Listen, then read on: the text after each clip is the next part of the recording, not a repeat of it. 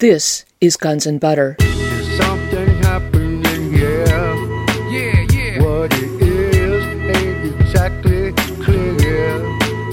There's a man with a gun over there. We have 9 11, in which the hammer comes down and beats you over the head for the rest of your life with a big national security stick. And so that people learn to duck their head and not speak up because bad idea now. You know, we now have, I think, 20% of the American population is 15 or younger. I think that's the number. These are people who grew up. They don't know anything other than post 9 11 America. And actually, let's say that anyone who's under 25 really doesn't. I mean, they were kids. So that's probably, what, a third or more of the population. Um, it's all going away. The whole past of the United States, the whole idea of rule by the people, of privacy. We have an entire new generation. They're growing up without any of that. It's all gone. I'm Bonnie Faulkner. Today on Guns and Butter, Richard Dolan. Today's show Understanding False Flag Operations in Our Time. Richard Dolan is an author and historian. He is nearing completion of a groundbreaking book, A History of False Flag Operations, which will explain one of the most pernicious developments of our time. How clandestine agencies secretly engage in violence and destruction in order to promote their agendas. He has published four books and numerous articles on anomalous phenomena, suppressed science, secret space programs, breakaway civilizations, the intelligence community, and similar subjects. He is best known as the author of two volumes of history, UFOs and the National Security State. He studied U.S. Cold War strategy, Soviet history, and international diplomacy. Today's presentation, Understanding False Flag Operations in Our Time, is from the Architects of the New Paradigm Conference in San Rafael, California, January 16, 2016. Richard Dolan. In addition to uh, writing books, I've uh, I spent many many years doing private consulting work. Basically, I'm an independent writer, and I would meet with individuals one on one, thousands and thousands of them. And it was a great experience for me just to sit down and, and talk with someone about their life, about their career, about their anxieties, and everything else. And what I've always noticed is that when you start scratching the surface of someone's worldview, you find very quickly that they, just as you, have an understanding that there's something not right with the world around us. And not everyone has uh, the motivation or the education or or the background to kind of dive into this like a madman obsessed with getting to the truth. But they know, they feel it in their bones, there's something wrong, desperately wrong with the state of the world. And it involves a feeling that they're not in control anymore. In particular, I think we can see this in the last 20 years in the United States, where we've had severe economic dislocation. I live in the northeastern part of the United States, and I've gotten to see uh, really the obliteration of a, of a company that f- informed the town that I live in. That's Eastman Kodak in Rochester, New York, and I just watched Kodak go poof over the past uh, decade and, and, a half. Um, but I think you can see this story everywhere, um, in many places of the U.S. Uh, and, it, and, it, accompanies a kind of loss of hope, a loss of confidence, a feeling like the future really is going to be worth something. Uh, in addition to that, those people who, who try to learn about their world by turning on the television and watching CNN, um, you know, inevitably what they find is that they're totally confused about what is happening. It just seems like one damn thing after another, one terrorist thing doing this, and one national security thing doing that, and these crazy people, why do they hate us? And there's really no sense of understanding uh, when you kind of plug into the establishment news media. And it doesn't seem to be like how do we how do we solve any of this? How do we fix this? How do we really get to a better world? Why can't these people just like freedom and democracy like we do? I mean this is the kind of nonsense that and so there doesn't seem to be a, a way out of it and i would say that all of that confusion all of that hopelessness is by design i believe this now i don't believe uh, as i might have years past that you know the people on top they're trying to do their best but it's a tough world out there no no no they want, they want you to feel helpless. They want you to be confused. And let's talk about why. One reason why is that the whole planet is being stolen. All right? So you got this many people who want to own every single thing that's worth owning in this planet all the water, all the genetically modified foods they want to shove down your throat, all the minerals in the ground. They want every single thing. And they're getting it. They got it, actually, and they just want more. That's the way it's happening. All right? It's a transnational corporate financial theft of everything. It's a war. And when there's a war, the people who are running that war don't, really don't want you to be able to react to it. They don't want you to be cognizant of what is happening. Um, and so, and they want you to be quiet about it. They want you to obey and be compliant. Uh, so, therefore, they must rule by means of deception. Because if they were to go out and out and just say to you, yeah, we're going to steal all your stuff, you might have a thing or two to say about it. And so, what must happen is a kind of ideological, uh, well, an ideological false flag or an ideological psych on, on you and me. And this is exactly, I think, what we are seeing in the world. Uh, now, it's, it's certainly not true to say that this is a new development in a larger sense. I mean, human history has always been uh, formed, uh, has always been informed by hierarchy, intense hierarchy. Um, on that sense, you could say mind control has always existed in the sense that elites have uh, typically kind of created worldviews by which the great masses of humanity would look to the uh, authority for guidance and for salvation. And I think the obvious um, example of this we could see is various religions of the world, but I would also include things like nationalism and other kinds of ideologies that, uh, let us say, um, enforce, encourage, and enforce compliance among the population. Um, I think we can agree that false problems have, since forever, since throughout human history, been kind of created in order to accommodate a prearranged solution to that problem. Uh, things that I would call an ideological false flag. And what I mean by that is uh, not you know, not an instance in which a government or an intelligence agency in ancient times would kill people and blame it on another party and scare the heck out of people and, and enforce their rule. No, but by creating a, a mindset. Uh, think of something like the Inquisition. It's a perfect example of an ideological false flag, where, you know, back in uh, it was 1487, a book called Malleus Maleficarum was published, and this was a guidebook, really, on how to identify, prosecute, and, uh, and kill witches. That's what that book really was. And as a result of that, over the next century or so, about one million European women were executed for witchcraft. About that. And what that did, it did several things. One is that it created a lot of fear among the population. Oh my God, witches, get rid of those people.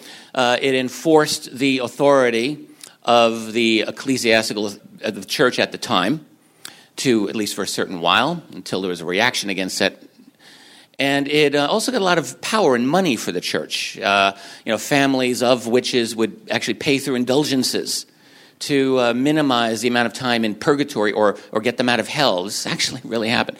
Um, and it also allowed for land grabs by the, by the church of the families of the witches, very much like the U.S. Uh, government does today with people suspected. This is really the truth, you know, of, uh, uh, of various crimes. You know, they take your property.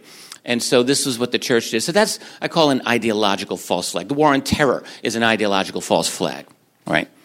So this, that's an old, old part of human history. Um, what I would say in our world today, there is a, a, a manner in which y- they're trying to get inside your head. All right, and I, I call it a propaganda spectrum. And, and so it goes from like, you know, they're, they're all kind of forms of control, but they get progressively more pernicious as you go down the list.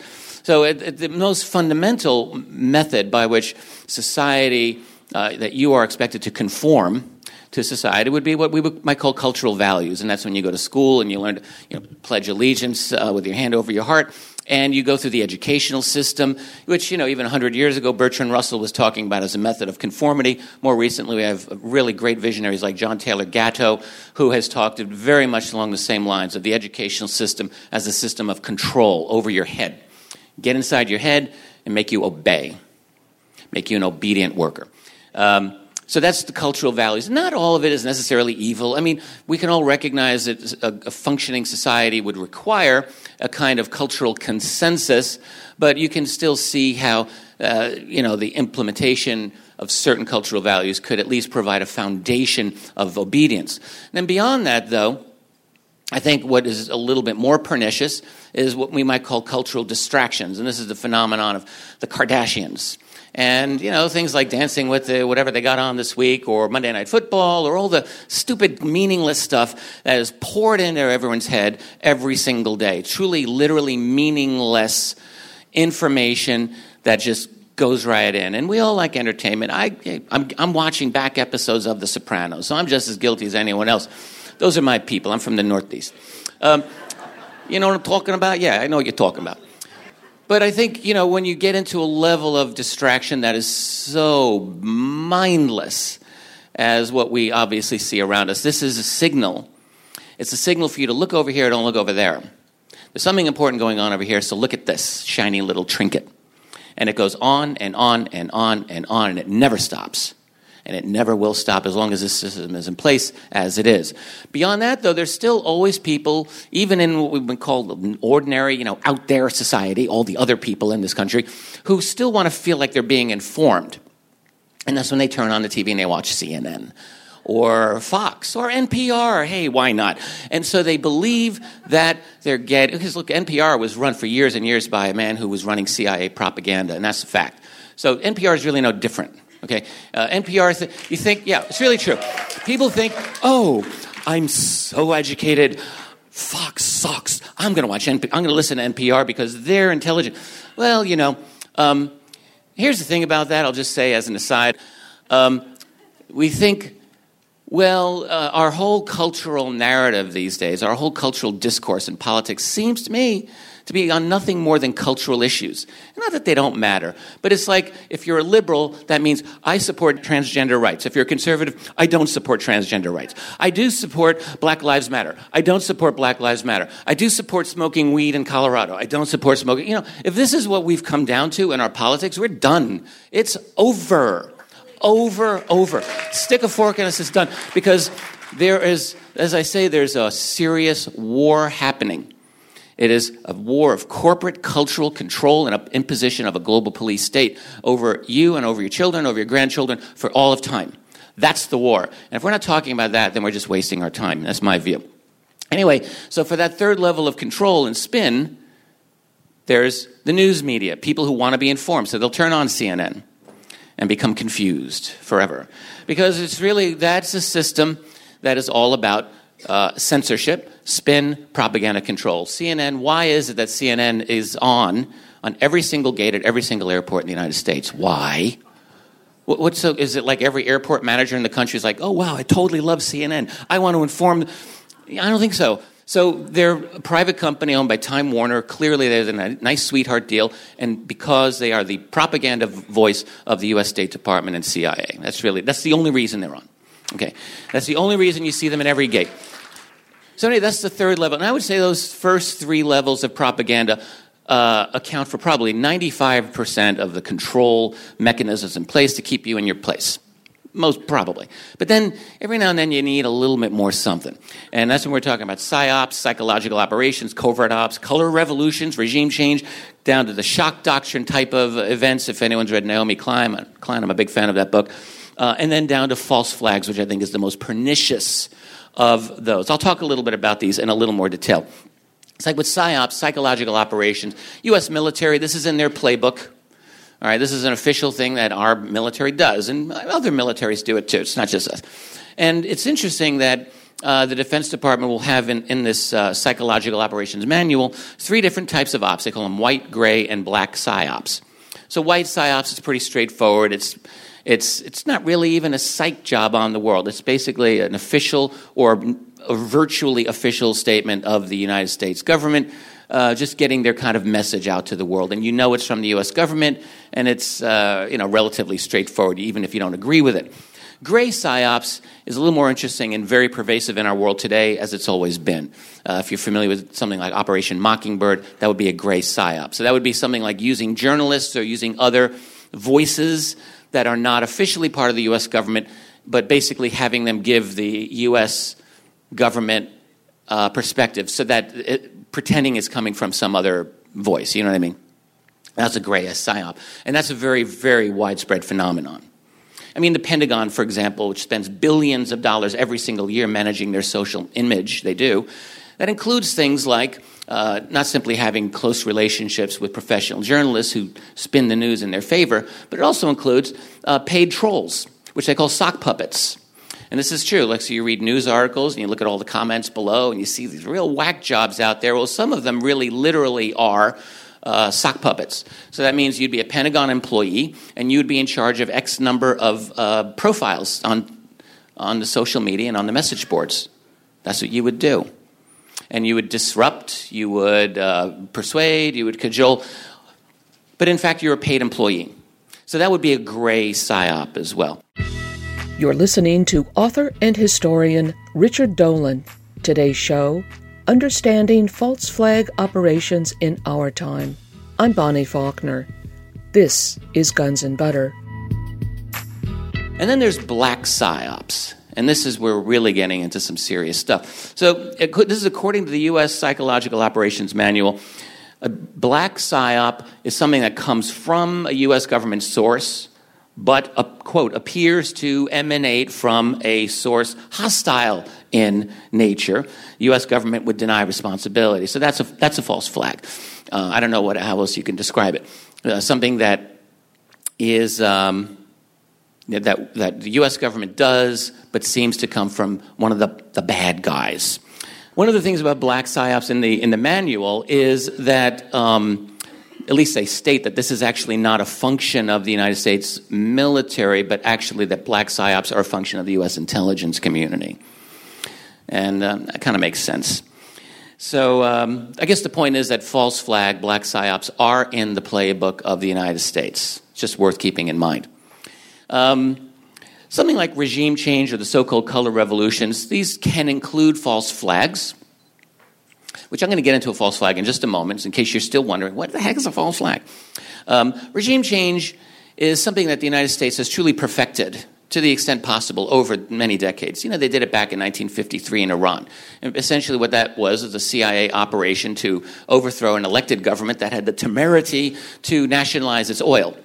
And uh, you can't do that, so CIA, Kermit Roosevelt, grandson of TR, ran an operation for the CIA to um, pay off people to pretend they were communists, to do horrible things to discredit that group, and to organize crowds uh, that push for regime change. And it was quite successful. And this was a model that has been followed ever since. Primarily now, what you find is the U.S. does this through um, NGOs, non governmental organizations. And this has been a very, very major topic of study.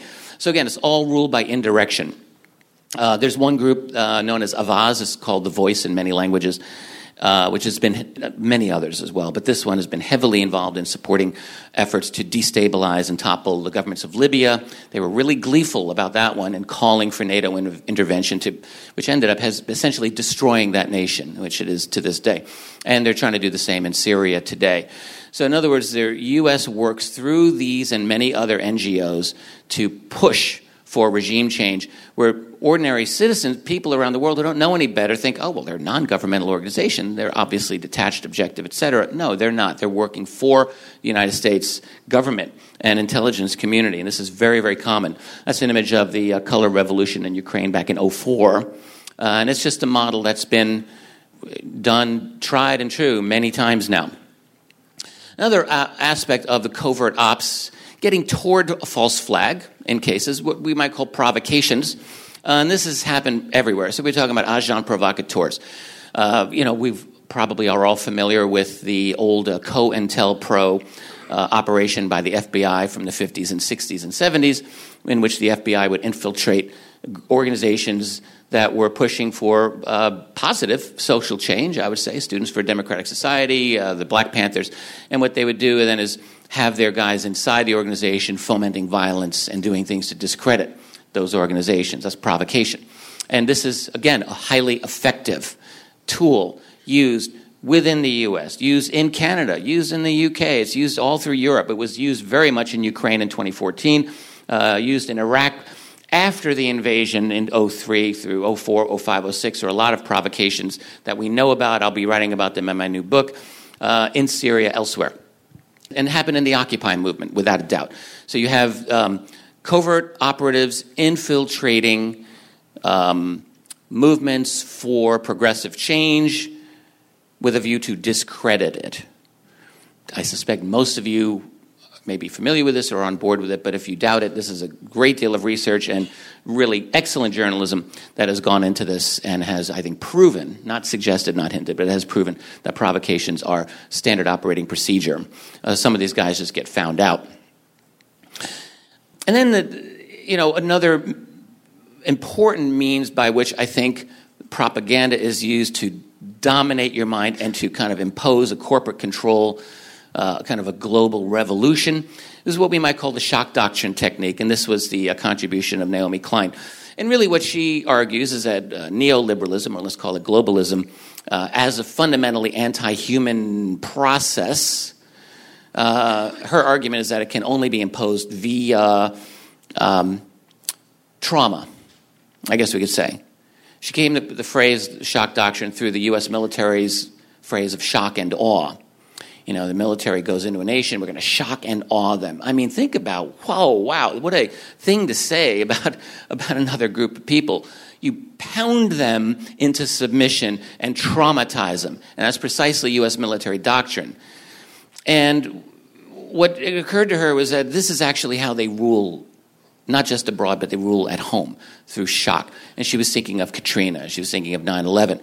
When, when some horrible, terrible thing happens, in which people are just bereft and they're they're not no one's thinking clearly often after these horrific things happen.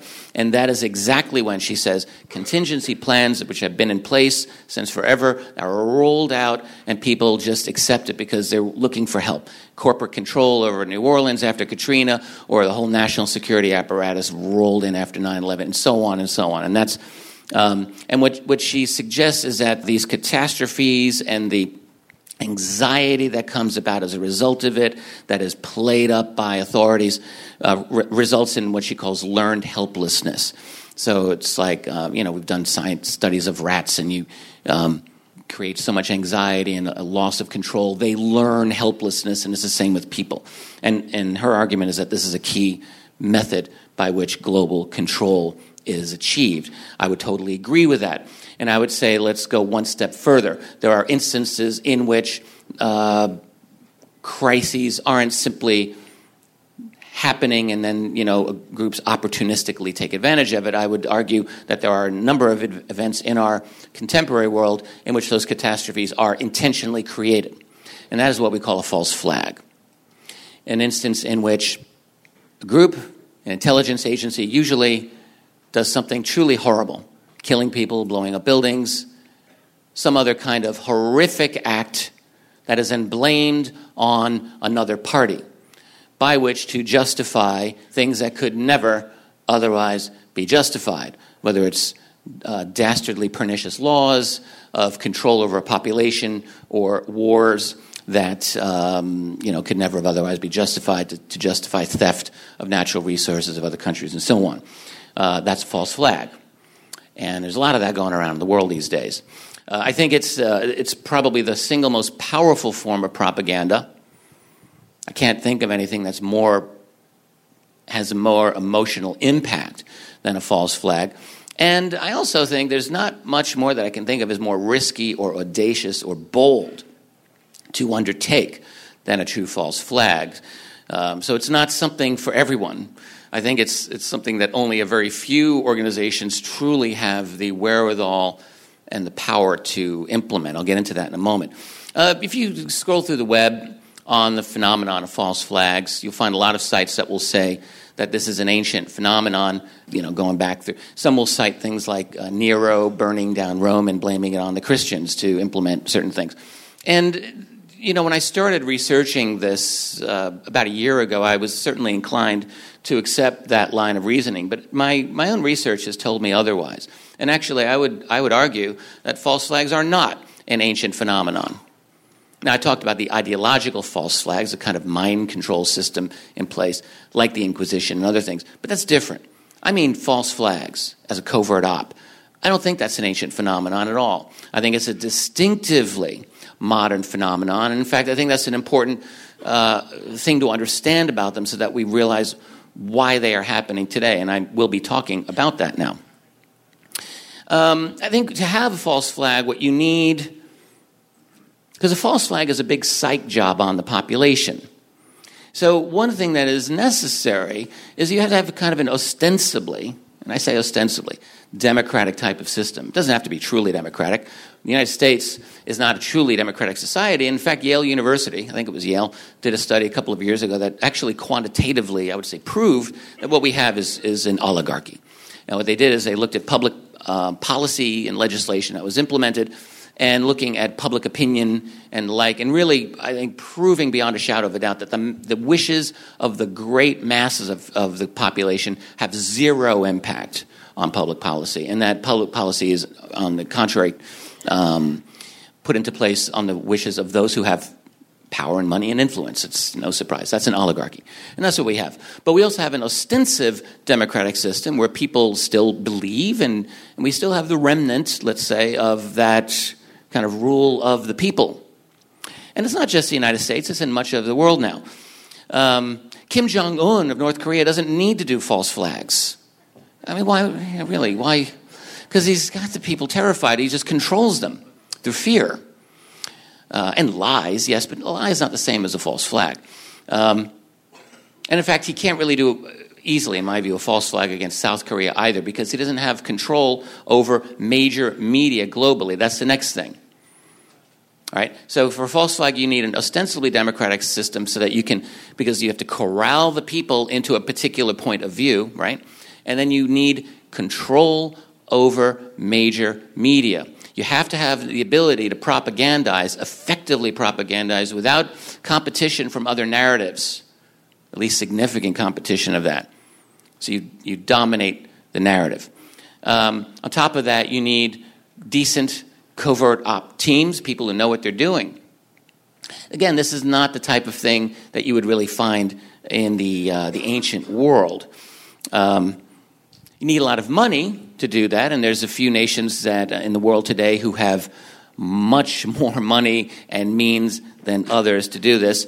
And you need, you need motive uh, and the capability, obviously, for what I would call geopolitical, financial, or national political change.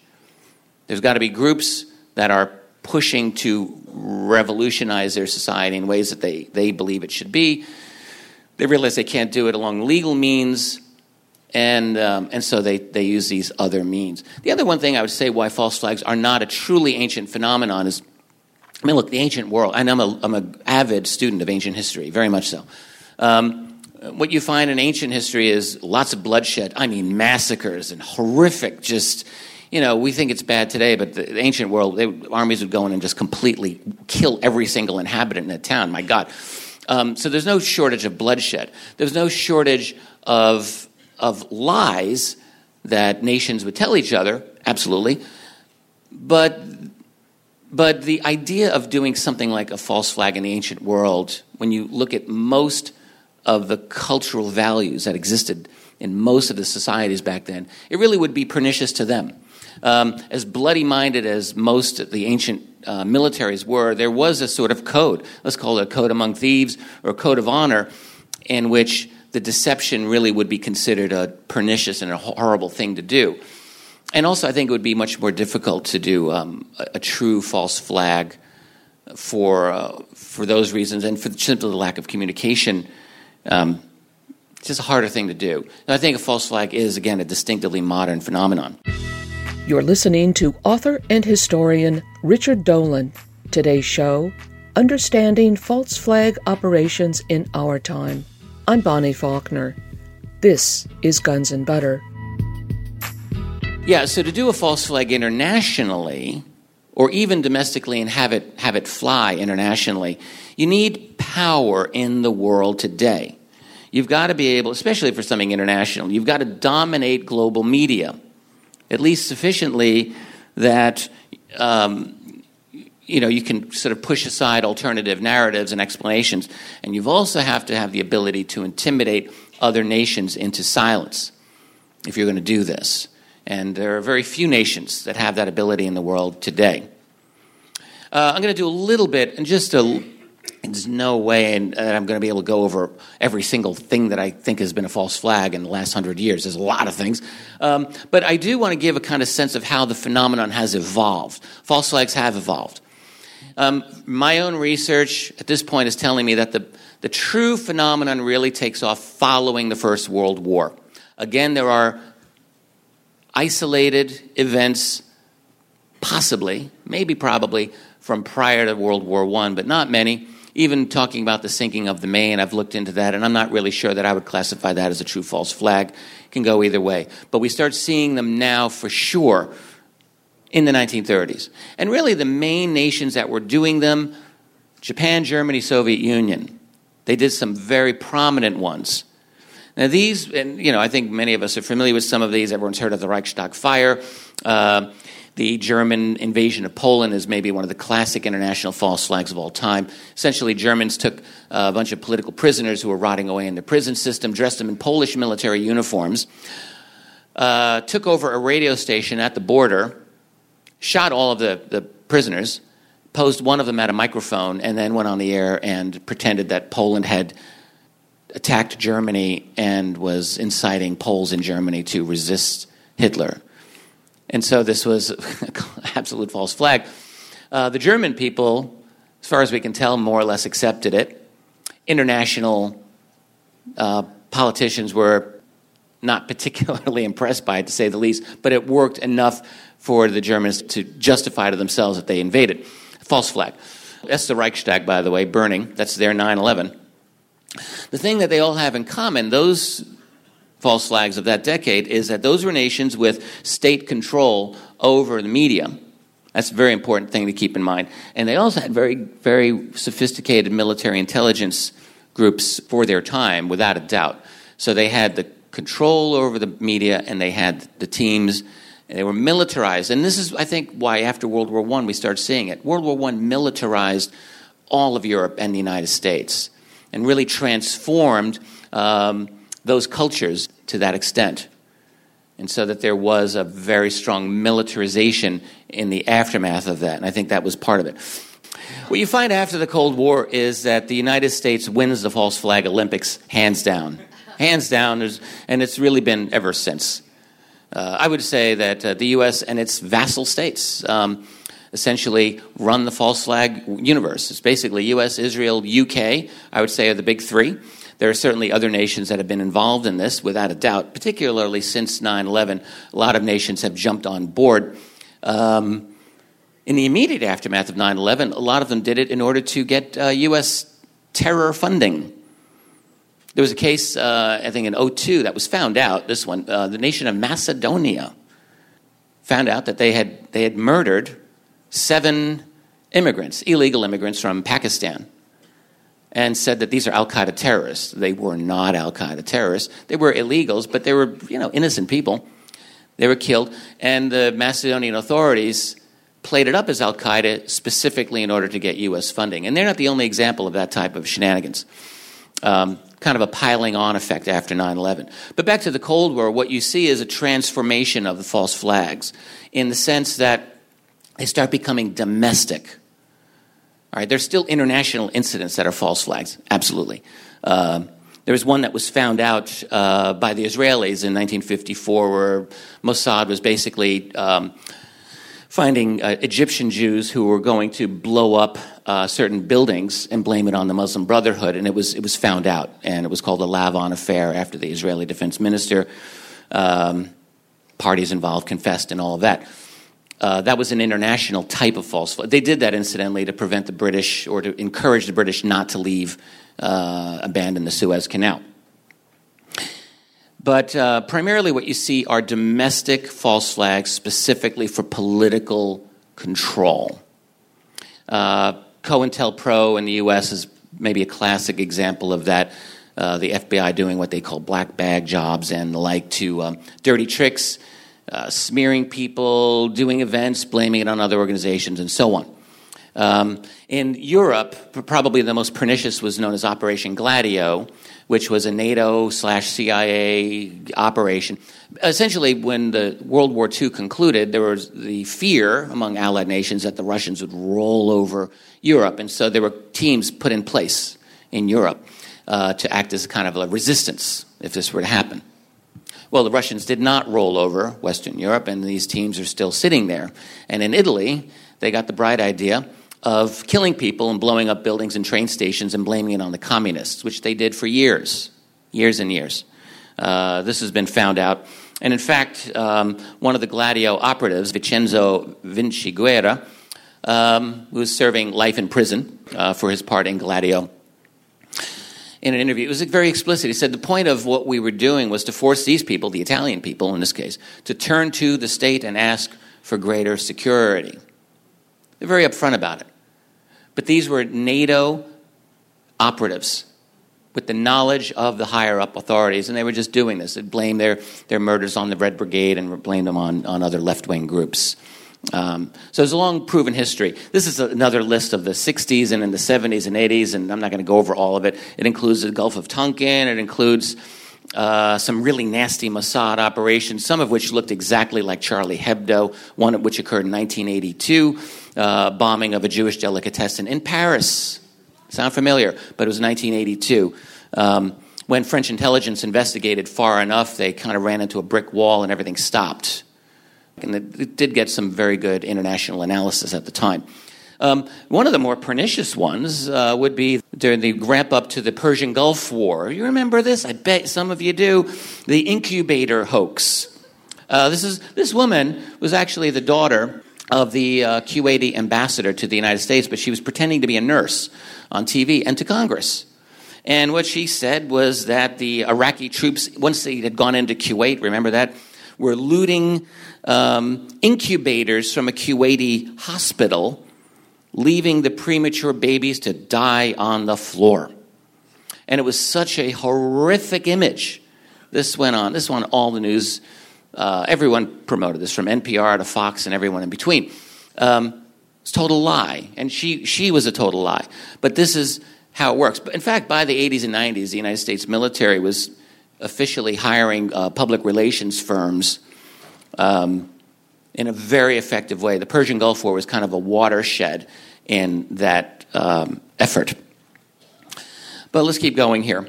And then through the 90s, you've got um, quite a few of these. The Oklahoma City bombing is probably the most prominent one there. Um, I'll talk about some of the problems of uh, how to identify these types of false flags when I, when I close. Um, as we get to the 21st century, I think we hit the era of true false flags. And I, am not going to go into the specifics, it's just too much. I'm going to talk about the geopolitics and, and so help us understand why this is happening. Um, I think one of the key things has to do with globalization. With globalization, you get economic disruption and the loss of jobs. This is Seattle, 1999. I think Seattle is a great indicator. These are the WTO riots or protests. November 30th, this went for four days into early December. This is significant. Back in 1999, Americans still believed they had rights. I remember those days. And the WTO, the World Trade Organization, was convening in Seattle at that time.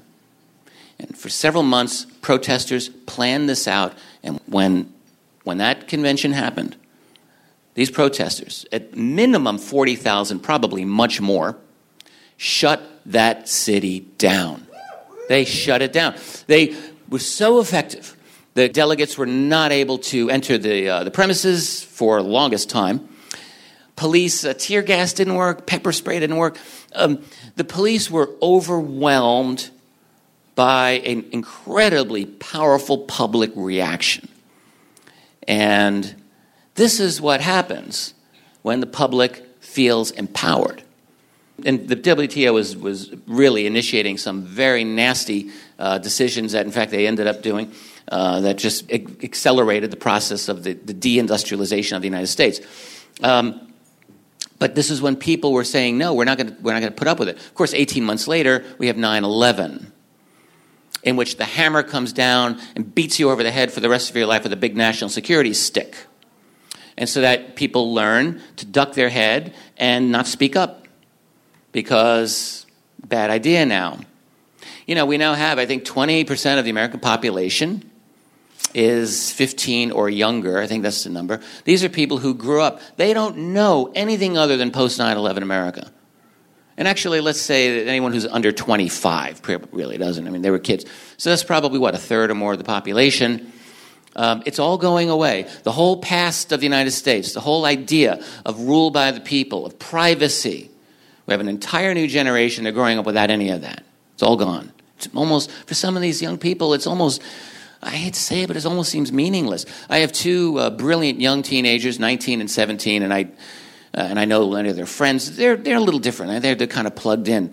But I, I know about a lot of young people. They just live, you know, post their stuff on Facebook. They don't care about privacy. They don't expect it. It's a different, a different world.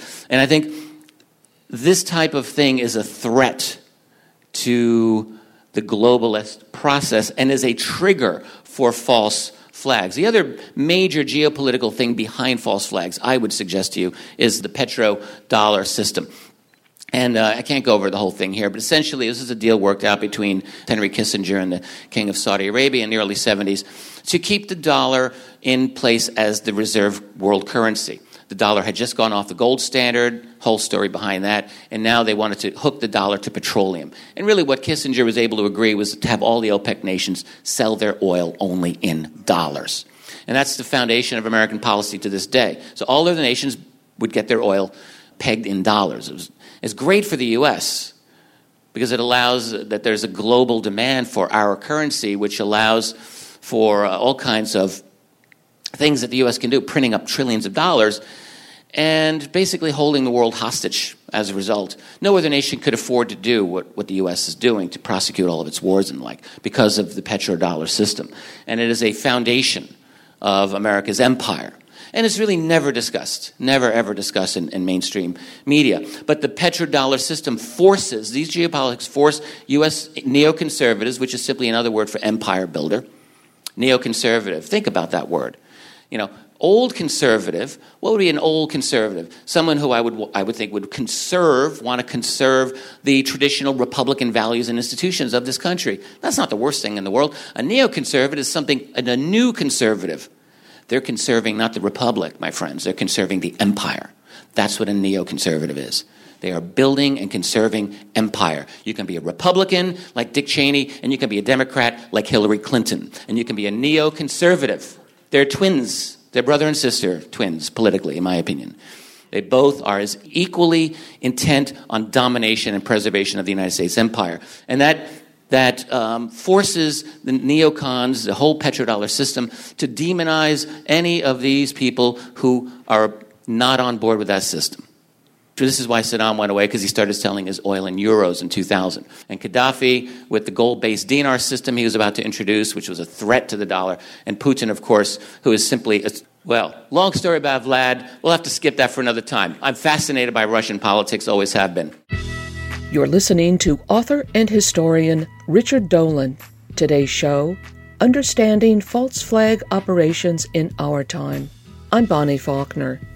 This is Guns and Butter.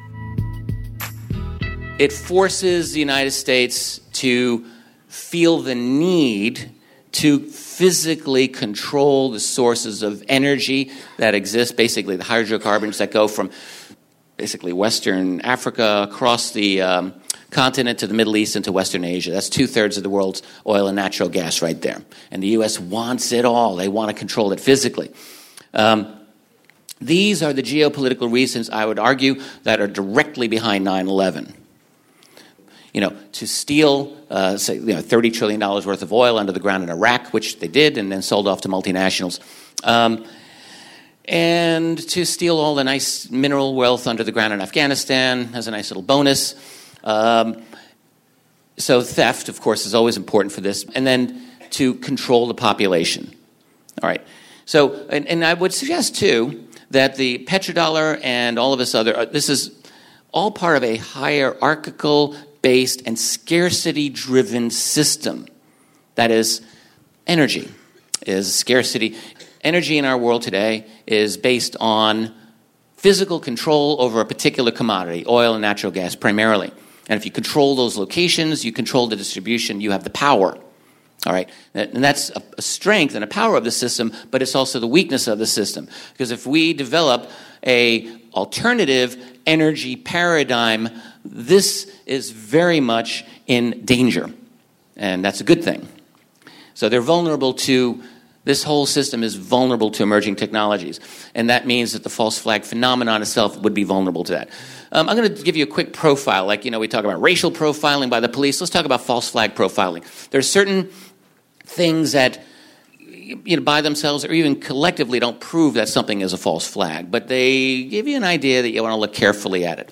The only way to, you know, to prove one thing or another is through good investigative journalism. But nonetheless, let's take a quick look at some of these things. So, one thing to look for is that it's a sensational event that gets a lot of major media attention, boom, immediately. That's pretty obvious. Um, but what you really want to look for are changing narratives. Narratives. So, in other words, um, particularly in the beginning, in the first day or two of an event, you will find, you will always find competing narratives of what exactly happened. And that's, you really want to look for that because after a few days, uh, that goes away. And the major media, particularly, are on board with boom, the story, and this is the only story. Uh, San Bernardino is a great case. This happened not long ago, and you know there were several witnesses, several, who said, "I saw three big white guys come in with guns." Now I don't know if that's the case or not, but that's the fact. These witnesses said this. That's just one example. And with 9 11, there's all kinds of alternative narratives. You have the case of Rumsfeld talking about the plane that got shot down over Pennsylvania. Whoops, maybe I didn't mean to say that. Um, and on and on and on. There's all of these competing different statements that get leaked out and then, and then just go away. So you want to look for that. You also want to look for the fact that the case is quickly closed, that a patsy or a uh, the, the uh, evildoer is quickly found and usually is either killed immediately or if he's not killed, he just disappears. And, uh, and then the trial is always a kangaroo court and you, you never even hear what's going on. Uh, Boston is a great example is that. Um, another thing you want to look for is that these suspects are connected to intelligence groups, whether U.S. or non-U.S., but frequently U.S. I would say this: if um, you are approached by the FBI ever in your life, and your skin color is maybe a shade or two darker than mine, you better run far and fast. I'm not kidding. Because what they do, the FBI goes after foreign nationals who look foreign, that is, i.e., they're a little darker. And they love to set these people up.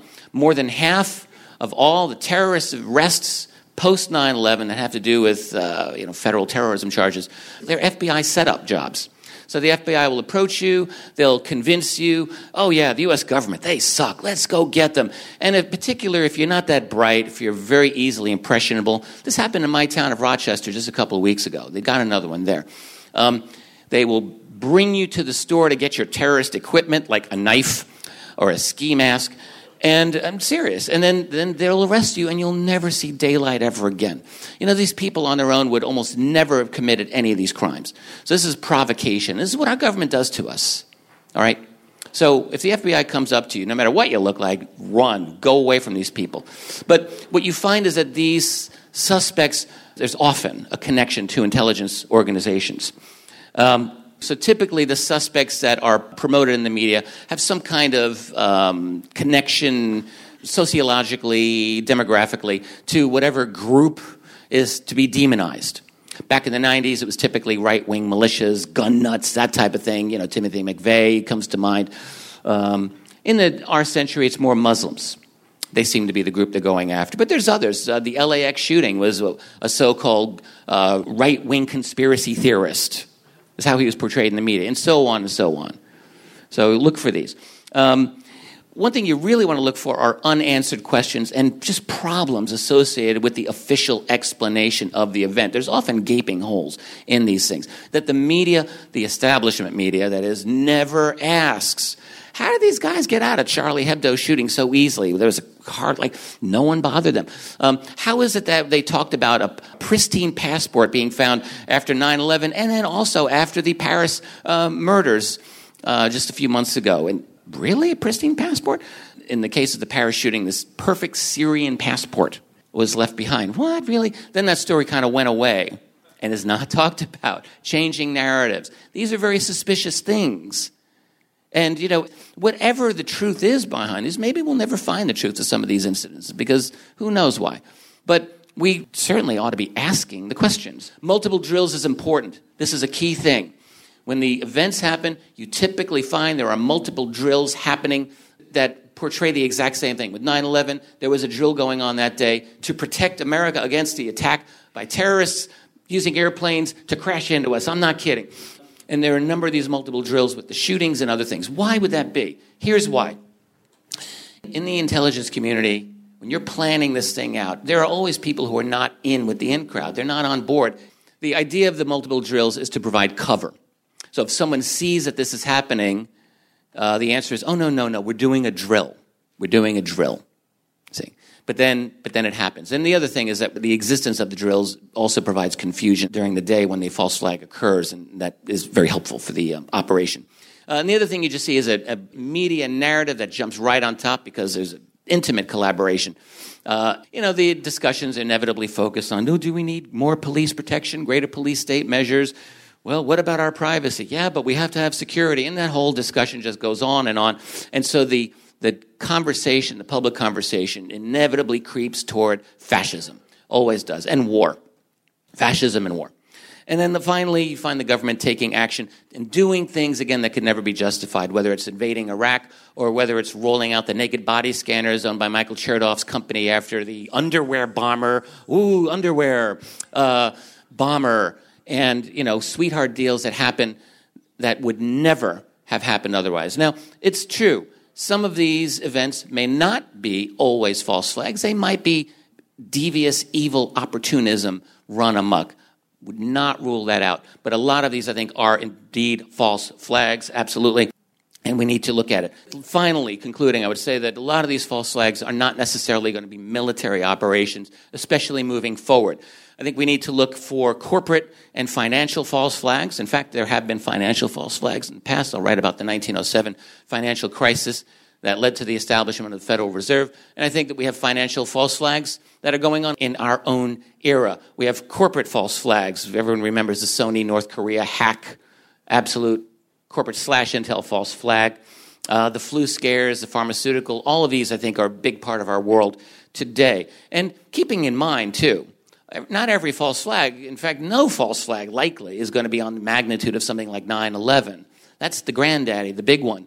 Uh, most other false flags will have varying levels of, of, of impact on the world. Think of them as different types of different size weapons to target different types of uh, things that they want to get done. I just want to wrap up. I think there is there's a way out. What we're seeing, the false flag phenomenon is important right now because you have groups that are trying right now to establish a global totalitarian system. And they are trying very, very hard, using false flags as a way to psych us out, terrify us, make us feel helpless, so that we run to the state for protection. You can see it happening. This is exactly what they're moving toward. And they're, they're very, very successful at it right now. So, in that war, we have to expect all forms of propaganda to be ramped up and to be in place, including the false flag, but not exclusively false flags. All the tricks of the trade are coming out. The way out for us, obviously, educate ourselves, be unafraid to be an activist. I keep thinking, find out what you're willing to go to jail for. Think about this. What are the things that you personally are willing, would be willing to be arrested for? Because we're getting to that point. What will we support that in organizations like WikiLeaks, which technically do things that are illegal, but we need them because we're not living in a democratic system. We're living in an authoritarian system masking as a democratic system. Fascism today is not going to look like Hitler. All right, that was 80 years ago. This isn't the world of the 1930s. Fascism is not going to look like brown shirts raising their right hand. It's not how it is. Fascism is going to look a lot sexier. It'll look like, you know, Monday Night Football, and it'll look like Dancing with the Stars, and it'll look like all those nice things that people like to look at, the glitter and it'll call itself democracy. But it's not going to call itself fascism. Of course it won't. So we have to be aware. And the other thing that researchers should be doing, and they are doing this, we're seeing this with the web, is they're calling out false flag opportunities now when they happen. This is not the case 20 years ago. It's happening now. When any big event happens, you see it. Now, sometimes people just jump on and say false flag, and maybe not always with evidence, but, but researchers are very, very aware now and so it's becoming a little more difficult. Um, the main thing I feel we need to do, though, is to break out of this hierarchical control system. I was talking about energy earlier. I think um, there are ways for us moving forward technologically and in terms of our own thinking to break ourselves out of this system of energy control. Uh, we're talking about things like energy harvesting devices, free energy, and the like. I think this is important. And the other thing, uh, I do write about UFOs and the ET, let's call it the ET phenomenon. I do consider that the probably the greatest and most deepest dark secret that we have in our world today. It uh, represents a, uh, an infrastructure that is so vastly beyond the uh, infrastructure we're looking at here. And I do think that the opening of that secret, as well as other secrets, would cause an effect for people to be peering into the structures of power and allow them to take, or at least begin the process of taking back the power, taking back our own sovereignty, so that we can uh, live actually as we always wanted to, as free, independent citizens of a society that believes and ruled by the people.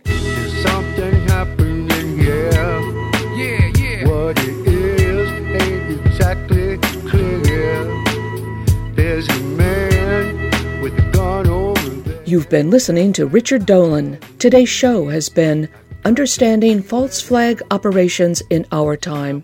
Richard Dolan is an author and historian.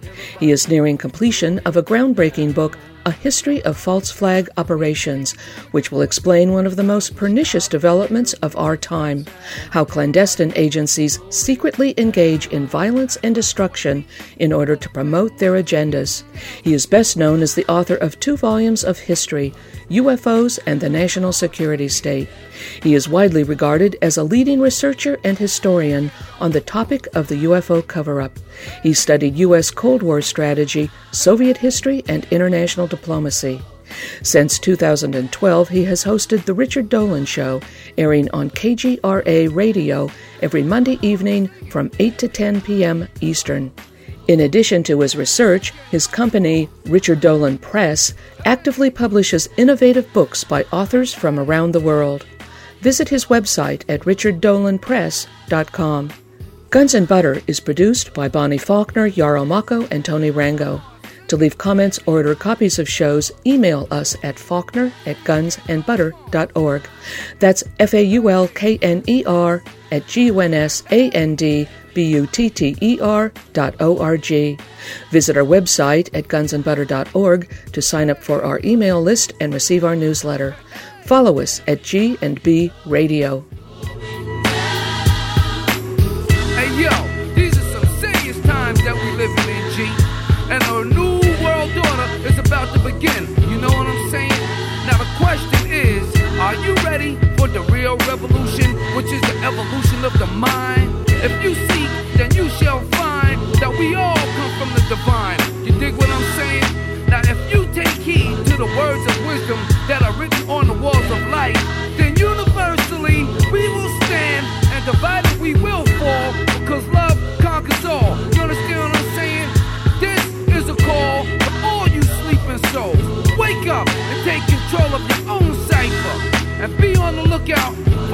a sniper, trying to steal your life.